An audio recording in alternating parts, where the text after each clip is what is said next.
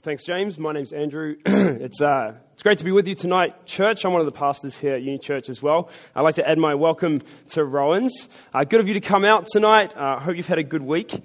Uh, it's great to gather together as God's family, uh, sitting under His Word. Uh, and we want to make sure that what we say from the front up here is true to God's Word. And so I'd love for you to keep your Bibles open tonight as we roll through John chapter 9. Uh, there'll be questions a bit later on as well, so uh, there'll be a number up on the screen. Feel free to text in some questions, and we'll try and answer those for you uh, at the end of the talk. Well, John chapter 9 truly is uh, one of the best parts of John 9. I really enjoyed kind of preparing for this uh, talk. It's funny, you know, my, my little daughter, she's two and a half years old. We, we call her Ellie. Uh, she, and her little kids' Bible, loves this story. It, she calls it the mud story. She's like, Daddy, we, we read the mud story tonight. And uh, I'm like, yeah, great. This is sermon prep, right? Let's pray and ask God to help us unpack this word tonight. Our Heavenly Father, we thank you so much uh, for your Son, Jesus. Thank you that He is the light of the world. And Lord, as we sit under your word tonight, we ask that you would keep shaping and molding us. Please, would you convict us by your Spirit and grow us into Christ likeness? We pray this in His name. Amen. Well, the phenomenon of sight amazes me. You know, I still remember uh, sitting in physics class and, and learning that color is reflected light.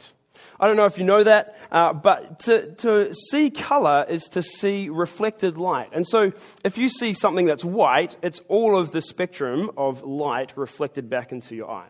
If you see black, that's none of the, the light reflected back into your eye. And, and then if you've got one of those red pens, uh, you see, this is like red frequency reflecting back in your eye. Like light is amazing. Uh, it's, it's so cool. And, and, our eyes, the way our eyes work amazes me. Um, you know, without light, we don't have sight. And not everyone's eyes work. Uh, I've got an aging grandma. She's pushing 90. Uh, she's got a um, macular degeneration in her eyes now, and it's been really sad over the last five years seeing her life transform as she's lost her sight. She's had to develop new habits, new ways of uh, going about her house, new ways of accomplishing tasks. And, and she's got an iPhone, which is really helpful because Siri can help her and send, send messages and stuff. But it is sad when someone loses their sight. And, and this next section in John's Gospel is all about a man who has no sight. Uh, it's it's going to um, be a man who is born blind. Now, uh, in John chapter 9, we don't get to know much about this man. He doesn't have a name, he's got no backstory. All we know is that this guy can't see. He literally lives in a permanent state of darkness. He's unable to see the lights of Ephesus. He's unable to uh, see the vibrant colors of the Middle East or, or see his friends. Or, uh, for him, his whole world was darkness. And the question on the disciples' lips at this point is why? And so in verse 2 of chapter 9, we read, Rabbi, who, who sinned? this man or his parents, that he was born blind? Now, you know, whenever we come across things that shouldn't be the way they are, whenever we come across evil or, or disaster or sickness, if we're honest, there's a little question that raises for us why did this happen? Did this happen because of something that I did or something that was collectively uh, responsible? It's, it's similar to the question of why did bad things happen to good people? And that's the question the disciples are asking here. What's the reason behind this man's blindness? Now, like most Jews of their day, the disciples saw a, a sin and suffering as an intimate connection. Uh, in one sense, they're kind of correct about this. So they kind of offer these two options. They say there's either personal responsibility, it's the man's fault, or they say it's, it's parental responsibility. And both of these, in their way of thinking, are actually kind of valid options. See, this idea of personal responsibility uh, is a kind of a general rule that flows throughout the Bible. An example of this would be kind of Romans 1, where we see God who gives us over to the desires of our heart. He gives us the appropriate penalty as punishment. But this man, he was born blind, and so the other option presented is that maybe it was the fault of his parents. This is also a consideration because in Deuteronomy chapter 5, God says he's a jealous God punishing children for the iniquity of parents.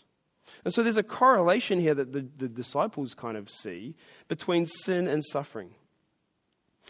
And so these thoughts, they're valid, but look, here's the thing these are only generalizations. And once we move from generalized statements about the origin of human sickness to tight connections between sin and suffering of an individual, we actually go beyond the evidence of the Bible. And so, can a specific illness or experience of suffering be the direct consequence of a specific sin? The Bible's answer is yes, that's possible, sometimes. Uh, but, but these are the exceptions and not the rule. The Bible points to a much bigger generalization that God is actively in control of all things, including sickness and suffering.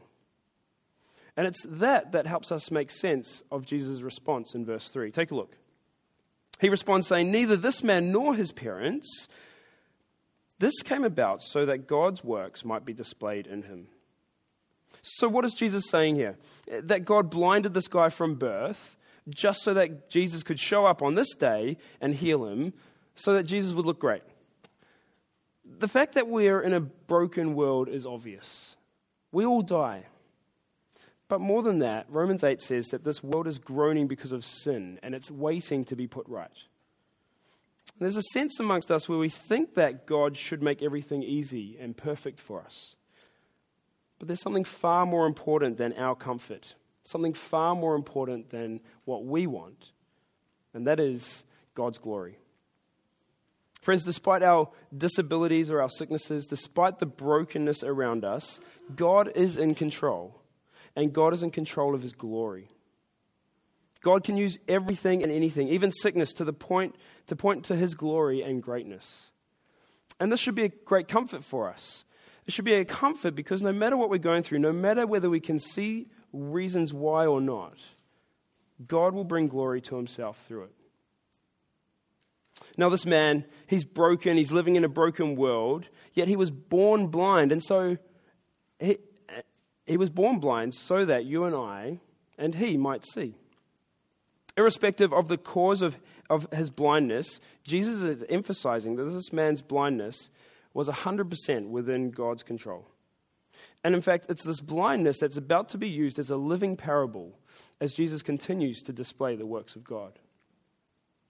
But there's actually something even more profound to see than just a man regaining his sight. Jesus is again claiming to be the light, the light in a dark and broken world. Check it out, verse 5. He says, As long as I am in the world, I am the light of the world. Just last week in chapter 8, uh, during the annual candle lighting ceremony in the Festival of Booths, Jesus claimed this very thing. He claimed to be the light of the world. And here we are now, just weeks later, he's making the same claim. He's saying that he is the light of the world. And these verses are crucial because they signal how the healing of the blind man is to be understood, how it's to be understood in light of the Old Testament backdrop. And so when we turn to the prophet Isaiah in chapter 42, he says this I am the Lord, I have called you for a righteous purpose, and I will hold you by your hand. I will watch over you, and I will appoint you to be a covenant for the people and a light to the nations, in order to open blind eyes, to bring out prisoners from dungeon, and to those sitting in darkness from the prison house. A little bit later on in Isaiah, we read of the suffering servant who fulfills these very promises. God's servant appointed to be the light for the nations. It's a picture of salvation from dungeons and prison houses, salvation from judgment.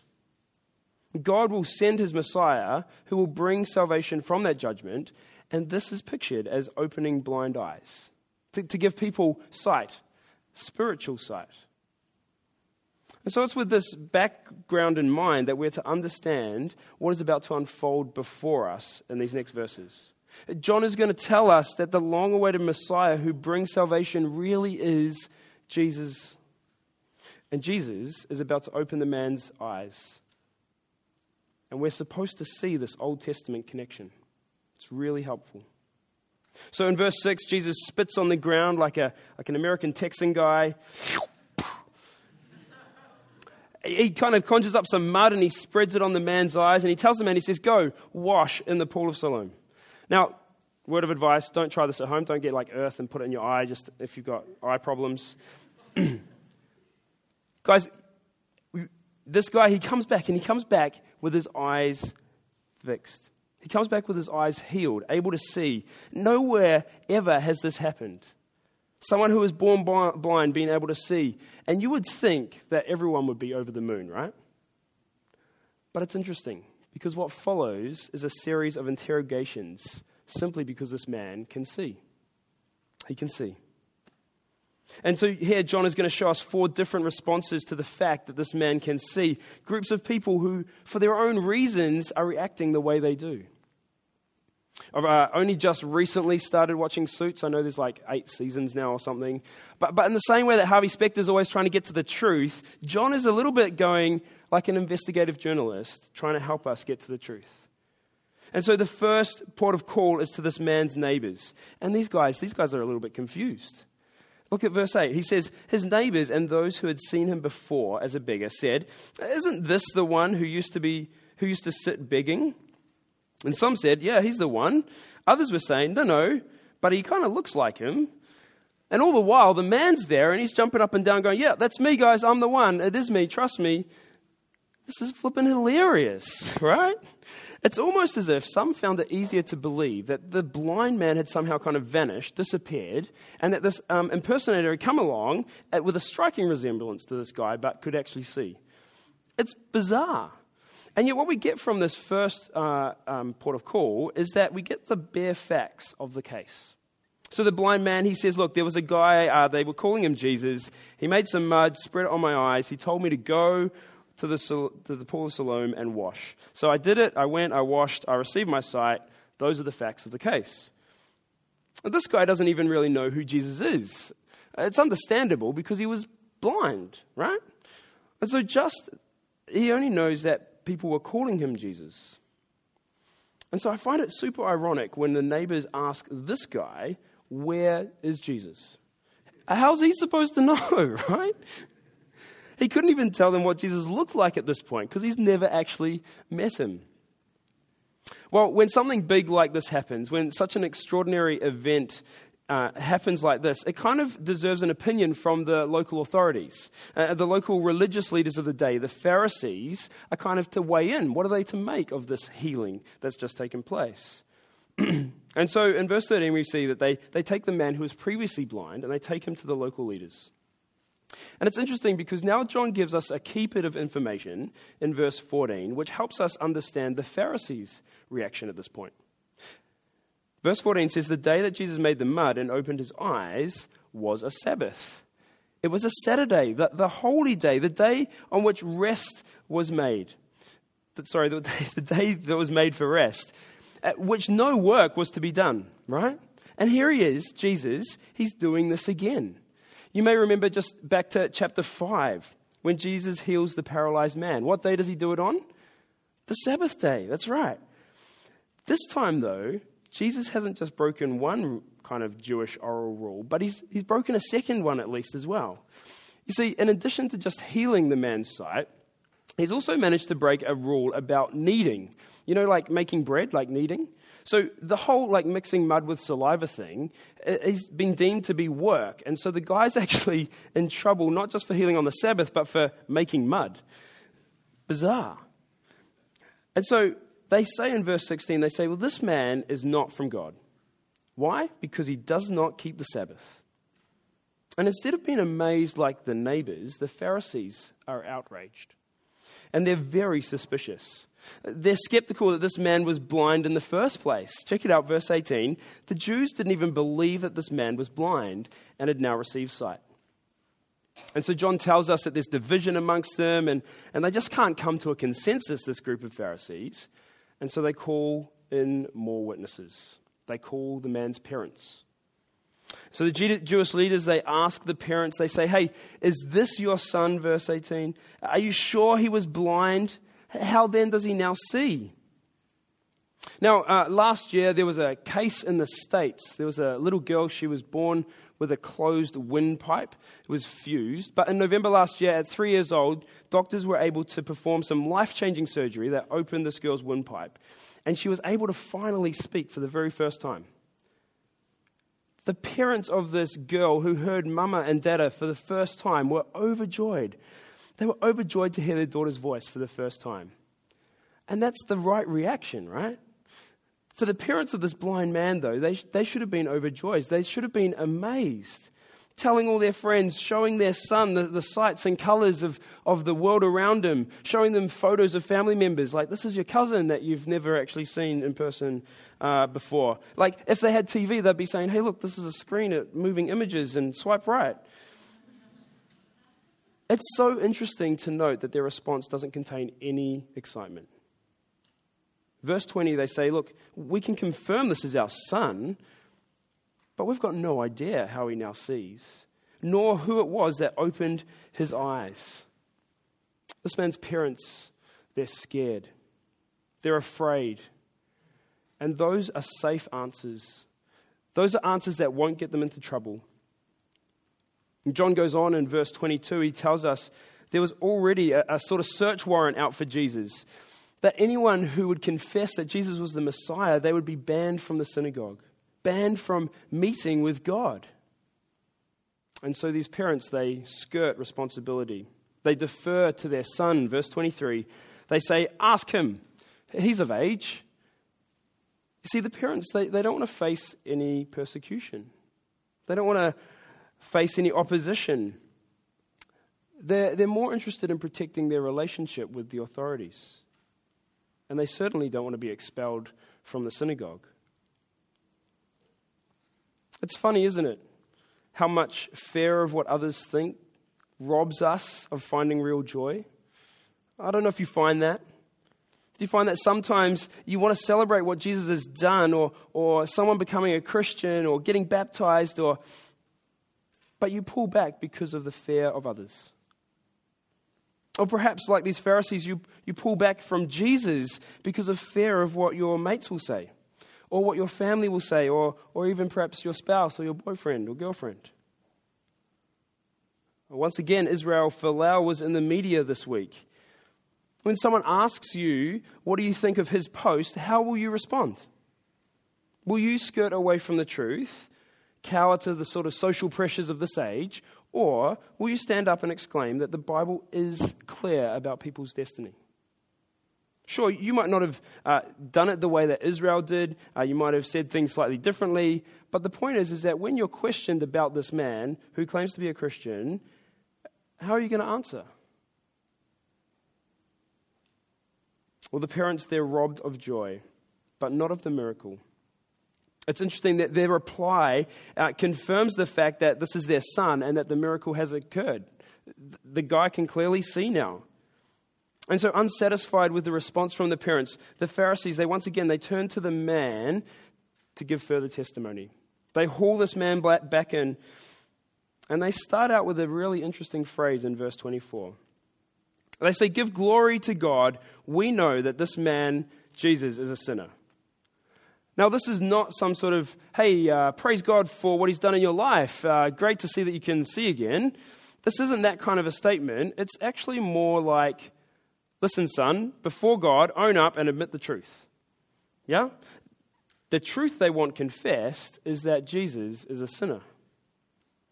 And the Pharisees are predetermined that Jesus is a transgressor. And so it doesn't add up. There must be something more to the case that they haven't been told yet. Now, this man, uh, who was once blind but now can see, he doesn't really feel qualified to comment on whether Jesus is a sinner or not. Like, he's not even met the guy face to face, he's just kind of heard him and received sight. But one thing he is sure of verse 25 I was blind and now I see. That's the truth. Plain as day. He's saying, Look, this morning I couldn't even see the, the big O on the eye chart. I couldn't even see the eye chart. But now I can read the bottom line. Like, I can see it's awesome. And this man, like, he's been fairly polite up to this point, right? Fairly obliging. But when asked again, he replies with some provocative sarcasm, which I just love. And he says this he says, Look, I already told you guys. Did you not listen? Why do you want to hear it again, hey? You don't want to become his disciples too, do you? Oh, wink, wink, nudge, nudge. Come on. You want to join the, join the winning team, boys? But, but it's this provocative question that only exposes the underlying issue. You see, the, the issue is one of authority. Whose authority will the men submit to? And in verse 28, they say, We're on Moses' team. That's my paraphrase. They didn't say it quite like that. And in verse 29, he goes on, he says, We know that God has spoken to Moses, but this guy, Jesus, we don't even know where he's from. And friends, this here is the heart of the dispute between Judaism and Christianity. The Pharisees knew that God had revealed his will through Moses. And yet, if the Jews had rightly understood what Mo- Moses wrote, then they would have grasped that he wrote of Jesus. If you flick back to, to John 5, you'll see in verse 39, Jesus is accusing them, saying, Hey, you guys, you pore over the scriptures because you think you have eternal life in them. And yet they testify about me. And this is why John is pushing his readers. As mentioned in his opening prologue in chapter 1, verse 17, he says, The law was given through Moses, but the fullness of divine revelation comes exclusively through Jesus Christ. Friends, Jesus is the fulfillment of the law. It's all about Him, fulfilled by Him. And I really do hope that you can see that. This man who's born blind, he gets it. And he just finds it remarkable that these Jewish leaders can't. They, they just can't fathom it. And in verse 32, he says, Look, guys, throughout all of history, no one has ever heard of someone opening the eyes of a person born blind. If this man were not from God, he wouldn't be able to do anything. And it's at this point that the Pharisees resort to sort of schoolyard bullying tactics. They start giving him names. You were born entirely of sin, they replied. And you're trying to teach us? Who do you think you are? Get out of here. And they excommunicate him. After all this interrogation, the evidence points to the fact that Jesus is the light. He's the light who gives sight. And not just physical sight, but spiritual sight. And this raises the question for us have we been brought to the decisive knowledge and faith in the light of the world? Can you truly see?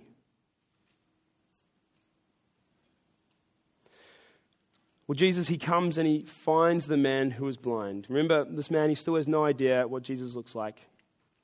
And this blind man, he's been on a bit of a journey, a bit of a trajectory, if you will. Back in verse 9, he was fully blind and in total darkness. Uh, he doesn't even know really who's around him. By verse 11, he, he recognizes that this guy called Jesus uh, was involved in helping him see. By verse 17, he calls him a prophet. And now, here in verse 38, he finally meets Jesus face to face. He's eager to believe. And in verse 38, he throws himself down before Jesus. He worships the promised Messiah. Friends, have you seen Jesus? Do you believe? Have you, like this man, moved from knowing about Jesus to actually relationally knowing Jesus, knowing the light of the world? This man is not just healed physically, but he's actually made a disciple. He was blind, but now he sees and he worships. And for many of us in this room, that's our story too. For many of us here today, we were blinded in darkness, ruling our own lives whichever way we saw fit. And then Jesus finds us. The light of the world finds us and shines into our lights, into our lives, and moves us from the darkness of our own sin and condemnation into his marvelous light. He gives us forgiveness through the cross. And today, down at the Viaduct, we got to celebrate that very thing happening in the lives of three people. For Jonathan, for Ernest, for, for Juliana, they've all declared that they're in with Jesus. They fully trust him. They're on his team because he found them, he saved them, and he's given them sight. And so, having helped us understand what it looks like to see Jesus, John closes out this chapter with some pretty weighty words. It's a summary of all that we've just seen. Read with me from verse 39. Jesus says, I came into this world for judgment, in order that those who do not see will see, and those who do see will become blind. This enacted parable where the one who did not see now sees. Those who supposedly do see, these Pharisees, they're actually blind, Jesus is saying. And now, at first, this might strike us as a little bit contradictory, right? Jesus came into the world for judgment. I thought Jesus came into the world to save it. Isn't that what John 3:17 says? Jesus didn't come to condemn but to save. Yeah, you would be right. But the point here in verse 39 is not that his primary purpose was to condemn, nor even to simply divide the human race. No, no, he came to save, but saving some requires condemning others. And it's in this sense that Jesus has indeed come for judgment. It's an outworking of salvation. It's, it's as if, like, to not pay the bail for a crime, well, it's not wrong. The thing is that we think that we all deserve to be bailed out of jail, right? But we don't. This is the paradox of the gospel that in order to bring grace, it must also give offense. For in order to be grace, it must uncover sin, it must unveil our blindness. And so the person who resists Jesus binds himself to his own sin, making himself blind. In verse 18 and 19 of John chapter 3, I think it's on the screen, goes on to say that anyone who believes in, in Jesus is not condemned, there's salvation, but anyone who does not believe is already condemned, and that's judgment, because he has not believed in the name of the one and only Son of God. This is the judgment. The light has come into the world, and people loved darkness rather than the light. Friends, by nature, we just love darkness. We're blinded to our very own sin. But Jesus, the light of the world, He came to open our eyes, to give us sight. Jesus will, Jesus will bring light to those who want to see. And Jesus will blind those who don't want to see. Jesus will bring light to those who want to see, and He will leave those who don't want to see in their blindness. I wonder if you noticed who's listening in on this conversation between Jesus and the man. At the end, there we see the Pharisees are the very illustration of what Jesus is talking about. And they chime in. They say, Hey, we're, we're not the blind ones, are we? They think they've got it all sorted. They, they think that they know the law inside and out. They can't possibly be in the blind camp. Can they? Verse 41 If you were blind, Jesus told them, you wouldn't have sin. But now that you say we see, your sin remains. A little bit confusing, but what Jesus is saying here is that those who are willing to admit that they're blind, who, who recognize that they're in a lost condition, crying out for illumination, they will not have the sin of unbelief. But those who claim to see and are not willing to admit that they're blind, those who reject the true light, therefore remain in their sin. They kind of shut their eyes tightly, preferring to stay blind. For those of us who trust in Jesus, we're sitting here tonight in the light of Jesus because he sought us out. He found us, and by his grace, he's removed the scales from our eyes. And so we too can say with this man who was blind, I once was blind, but now I see. And when you stop and when you think about that, I'm just so thankful. If you can see Jesus, take a moment, take today, take every day to be thankful to Him. And don't let the fear of others rob you of the joy of living fully and freely for Jesus. The fact you recognize Jesus as your Lord and Savior, the Messiah, means that you are free from the darkness of sin, death, and judgment. You will see forever. How amazing is that? But sadly, the opposite scenario is also present.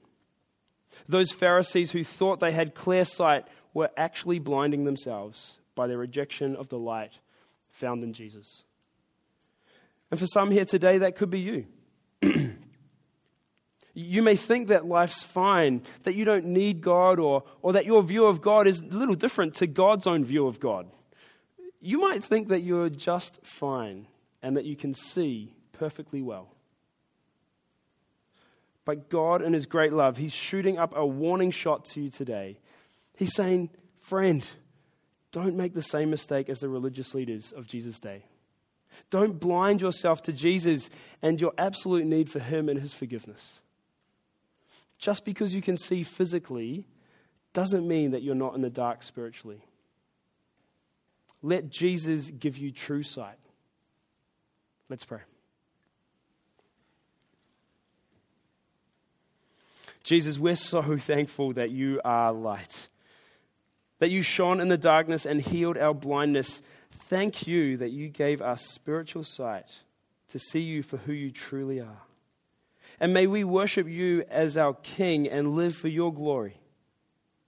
Help us not to fear men, but to honor you as we live out our lives in this broken world. And may we be able to be people who are so captivated by Christ that we can't help but tell of the amazing work you've done in our lives. And we pray all of this in Jesus' name. Amen. All right. We're going to spend some time uh, looking at some questions, which will be great. We kind of change up the way we do that. So if you text them through, thank you. Um, uh, a couple of questions. First one, Andrew. Uh, why did God make us with a tendency to sin? Mm, good question. Uh, Wasn't mine. okay.